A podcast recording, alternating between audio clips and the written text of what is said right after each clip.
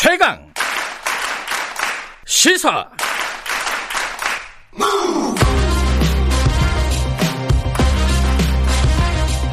지금 여러분께서는 김경래 기자의 최강 시사를 듣고 계십니다. 지난주에 문재인 대통령이요, 음, 한국판 뉴딜 사업 현장이다 이러면서 창원을 찾았습니다. 여기에 김경수 도지사가 함께 함께 했었고요. 한국판 뉴딜 어, 스마트 그린 어, 사, 산업단지 이게 참 어려운 말인데 이게 어떻게 진행이 되고 있는지 이 부분도 여쭤보고 지금 정치권에서는 어, 김경수 지사가 차기 대권 도전 가능성이 있다 이런 얘기들이 나오고 있죠. 그 이해찬 어, 전 대표가 인터뷰에서 언급을 해서 좀 화제가 되고 있는데 이 부분도 좀 여쭤보겠습니다. 김경수 지사 연결하겠습니다. 안녕하세요. 예, 안녕하세요. 예. 어, 일단은 그 경남 지역 수혜가 굉장히 컸잖아요. 이건 좀 마무리가 예, 좀 잘 되고 있습니까? 예, 응급 복구는 다 끝났는데요. 예. 아무래도 좀 근본적인 대책은 좀 시간이 걸리고. 예. 예를 들면 이제 그 하동의 화개장터가 피해가 컸었는데. 아, 맞아요. 뉴스에서 봤습니다. 네. 예, 예. 거기 이제 영업은 14일부터 다 재개가 됐습니다. 근데 근본적으로 좀 다시 그 재단장하고 하는 사업들은 음. 아직 예산을 투자해서 지금 진행 중이고 그렇습니다. 어, 요거부터 좀 여쭤보죠. 문재인 대통령이 어, 한국판 뉴딜 사업 현장 이러면서 창원을 찾았습니다. 이게 예, 예. 창원을 예. 찾은 의미가 다른 데도 많이 있을 텐데 뭐 특별한 게 있나요? 지금 이제 아까 바, 발음도 잘 안 된다고 하셨는데 스마트, 그린, 그린 산단. 예. 창원에 이제 국가 산단이 있거든요. 예. 근데 국민들은 창원하면은 산업단지, 공업단지로 생각하시는데 네. 창원은 이제 계획도시라 전원 도시면서도 공업 도시인 그런 곳이에요. 음. 이 창원 국가 산단이 어떤 곳이냐 그러면은 그 생산액이 30, 연간 39조예요. 39조. 39조가 예. 어느 정도냐 그러면 경남 전체 1년 생산액이 110조거든요. 음. 그 중에 3분의 1을 국가 산단, 창원 국가 산단에서 생산하고 있는 정도고. 네. 이제 고용도 한 12만 명. 예. 수출만 해도 100억 불 되는 곳인데. 예. 이제 문제가 제조업이에요. 자동차, 기계, 조선, 항공 이런 중공업 위주고 LG전자가 들어와 있고. 예. 그러다 보니까 그 동안에 이제 이전 정부들에서 제조업 하면은 4차 산업혁명 바람에 밀려가지고. 네. 아무래도 좀 뒷전으로 투자도 뒷전이고 그러지 않았습니까? 그렇죠. 어려워지고 있다 그랬는데. 예. 이게 이제 제조업을 이대로 두면은 우리 지역뿐만 아니라 이제 대한민국이 제조업 5대 강국이었는데 이 경제가 흔들리는 상황인 거예요. 네. 그래서 이제 문, 대, 문 대통령님께서 작년 작년부터 이제 그 제조업 혁신 본격적으로 추진을 하셨는데 네. 그 대표적인 곳이 창원 국가산단이 된 겁니다. 이곳을 음. 스마트 산단으로 바꾸자. 공장을 하나하나 스마트 공장으로 바꾸는 것도 중요한데 네. 그러면 속도가 늦으니까 아예 국가산단 전체를 통으로 스마트 산단으로 신속하게 전환하자. 그게 이제 스마트 산단 선도 프로젝트입니다. 그 스마트 산단 이 말은 네. 멋있는데 실제로는 어떻게 돼, 뭘 바꾸는 거예요? 음, 그, 그 공장 하면은 중공업 공장 하면은 다 이제 작업복 입고 기름 묻히고 이제 이렇게 상상들 그렇죠. 하시잖아요. 예, 예. 그런데 지금 스마트 공장 구축된 데를 가 보면은 이그 기계들이 기계들을 운영하는데 예.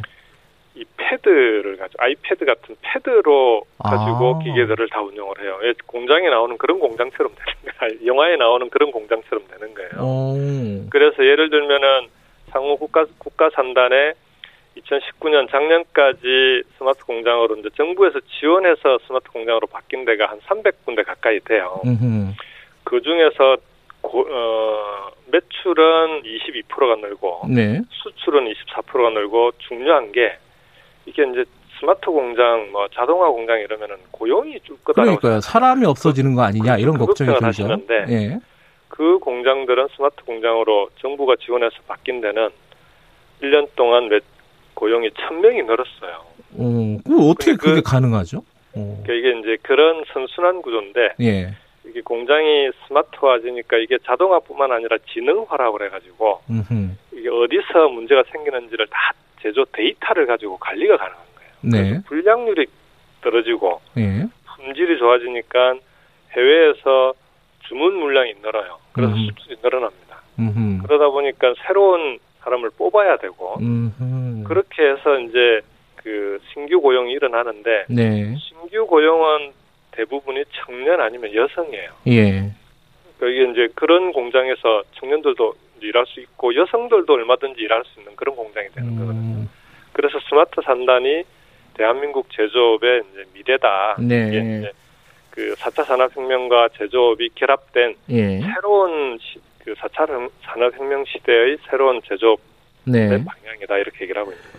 근데 거기에 그린이 하나 더 붙었잖아요. 스마트 그렇습니다. 산단에서 예. 스마트 그린 산단으로. 그린이 붙은 거는 뭐 환경 얘기인 것 같은데 정확하게는 그렇죠. 어떤 뜻이에요? 예.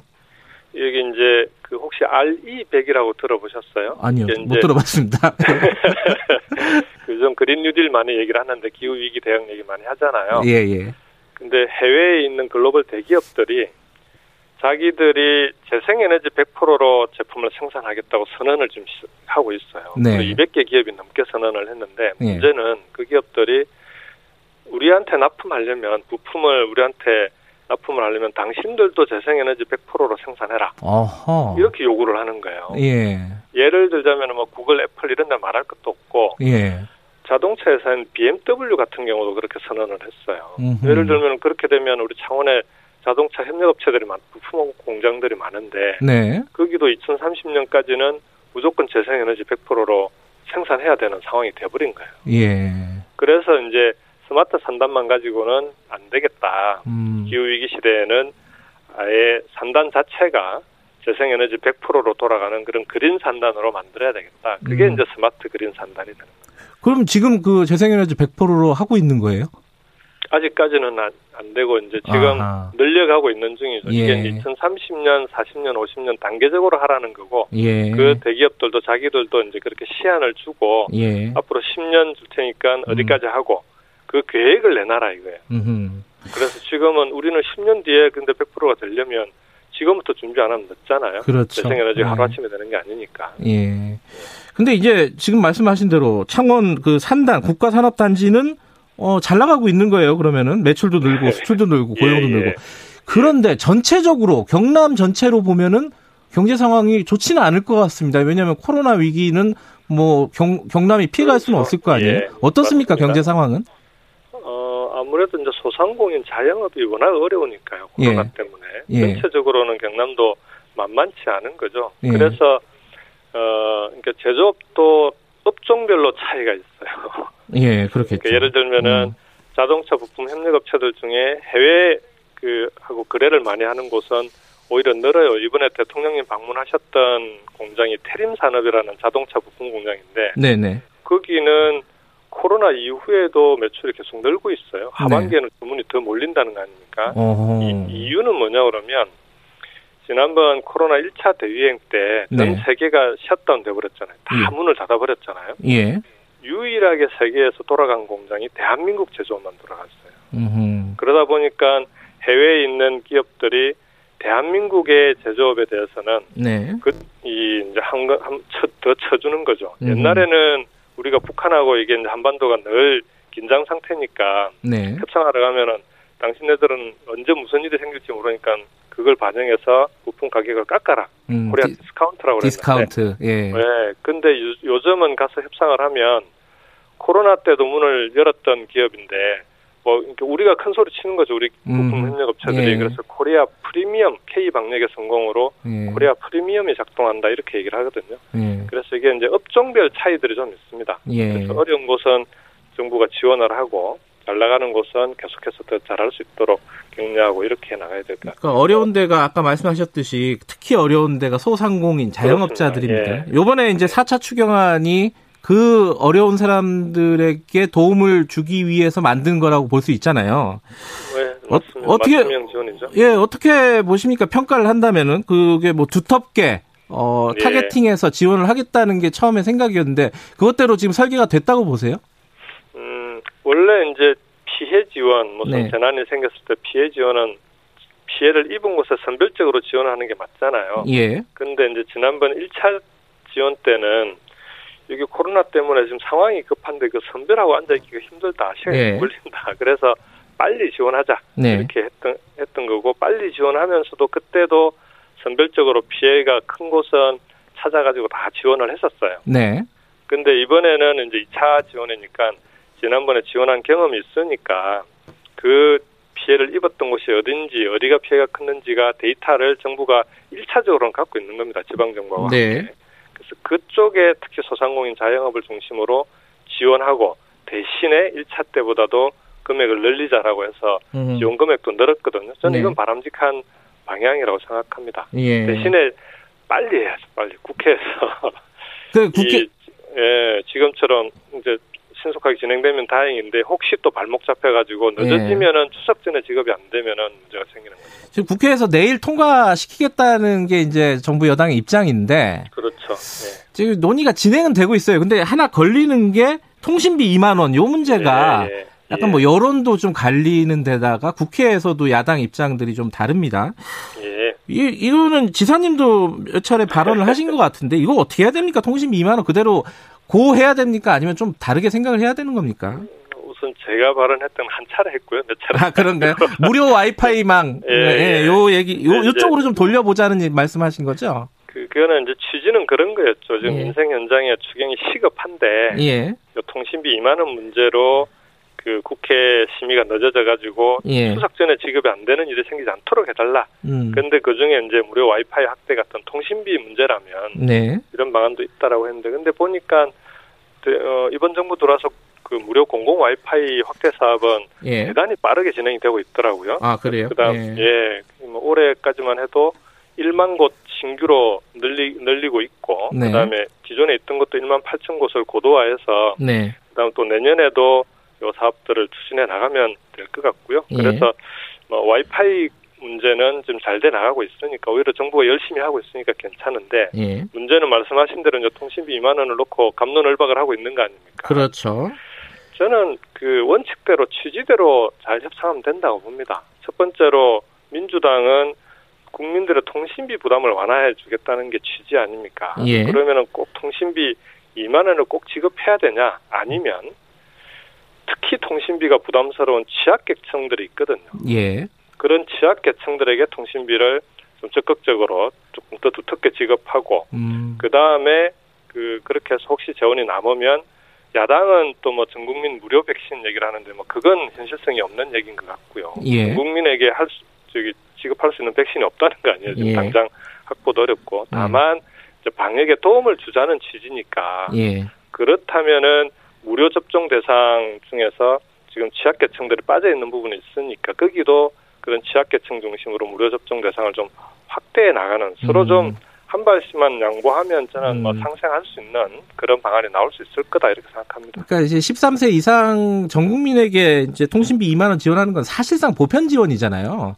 그렇게 되는 거죠. 뭐 그거를 조금 통신비 부담이 크니까요. 예. 그러니까 그거 생각의 발상을 좀 바꿔보자는 취지로 이해를 해도 될까요, 김경수 지사님 말씀은? 뭐 그 취지는 살리면서 예. 야당과 합의 가능한 방안을 만들어내면 음. 가능할 거다 이렇게 생각합니다. 통신비를 지원해도 취약계층 중심으로 한번 좀 방향을 바꿔보고. 네. 네. 예. 어 그런 방향으로 지금 논의를 좀 진행해서 빨리 통과시키는 게 문제다. 이 그렇죠. 말씀이신 거죠? 빨리 합의하는 게 중요하다. 음. 뭐그 취지가 핵심이다 이렇게 말씀드리겠습니다. 또 하나가 지금 어 약간 난데없는 논란이긴 한데 지역화폐 네. 논란이 네. 확 붙어버렸어요 이게. 네. 김경수 예, 지사, 예. 아 김경수 지사란다 이재명 지사님 저 중심으로 예. 해서 예. 이게 이제 지역화폐가 큰 효과가 없다 이런 취지의 보고서가 나왔고 이재명 지사 이건 어 얼빠진 기관이다. 어, 이게 네. 제대로 된그 보고서가 아니다라는 취지로 계속 공격을 하고 있습니다. 야당 네. 의원들은 또 이재명 지사를 공격을 하고 있고요. 네. 보시면서 어떤 생각이 드셨어요? 이거 경남도도 지역 화폐 하고 있잖아요. 그죠? 네, 뭐 그렇습니다. 우리는 네. 제로페이 중심으로 하고 있는데요. 예. 그 저는 그렇게 생각합니다. 보고서는 보고서고요. 예. 보고서와 현장은 다릅니다. 음. 그래서 어 연구에는 연구로 답하는 게 맞다고 생각하는데 네. 지역 화폐의 실효성이 있는지 여부는 현장에 내려와 보시면 금방 알 수 있습니다. 아. 지난번에 긴급 재난지원금을 전부 지역화폐로 지급했잖아요. 예. 예. 그 당시에 그 지역의 전통시장이라든지 골목 상권 같은 그러니까 경기 활성화 효과를 부분이 있는데 이제 거기에 대해서 문제 제기를 하는데 네. 문제는 그 지역에 풀리는 돈들이 그 전에 기존에는 대형마트나 백화점으로 가던 음. 그런 소비를 지역의 전통시장 골목 상권으로 돌리는 효과가 있는 거거든요. 네. 그로 인해서 지역의 좀 내수나 또 이 경기 활성화 또 침체된 경제를 띄우는 분위기 이런 게 되게 중요한데 예. 그런 데는 바, 확실하게 효과가 있는 거죠. 음. 다만 이제 그런 부분을 이번 연구 보고서를 보면 약간 이제 포인트가 좀 달랐던 것 같아요. 맞아요. 예. 예 전국적으로 그렇게 풀리면은 그 뭐 지역 간의 효과는 없는 거 아니냐 이런 취지로 얘기를 하는데 이게 지역 화폐가 갖고 있는 성격이 여러 가지가 있는데 그 부분은 음. 좀더 좀 다양하게 효과를 검증해 나가고 또 어디 다른 보고서는 보니까 그런 부분에서는 확실히 효과가 있다 이런 음. 보고서도 있거든요. 네네. 그런 좀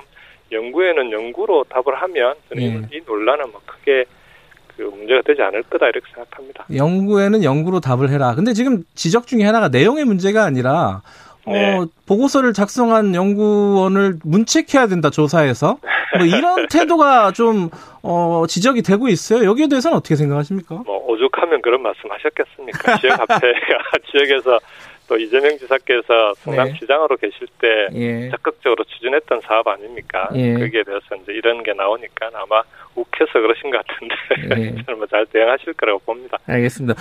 시간이 예. 다 됐는데 사실 이 질문이 궁금하신 분들이 많을 거예요. 한 30초밖에 못 드리겠습니다. 그 어, 이해찬 대표 전 대표가 드루킹 사건에서 살아 돌아오면은 재판에서 살아 돌아오면은 여권의 네. 유력 차기 주자가 될 거다.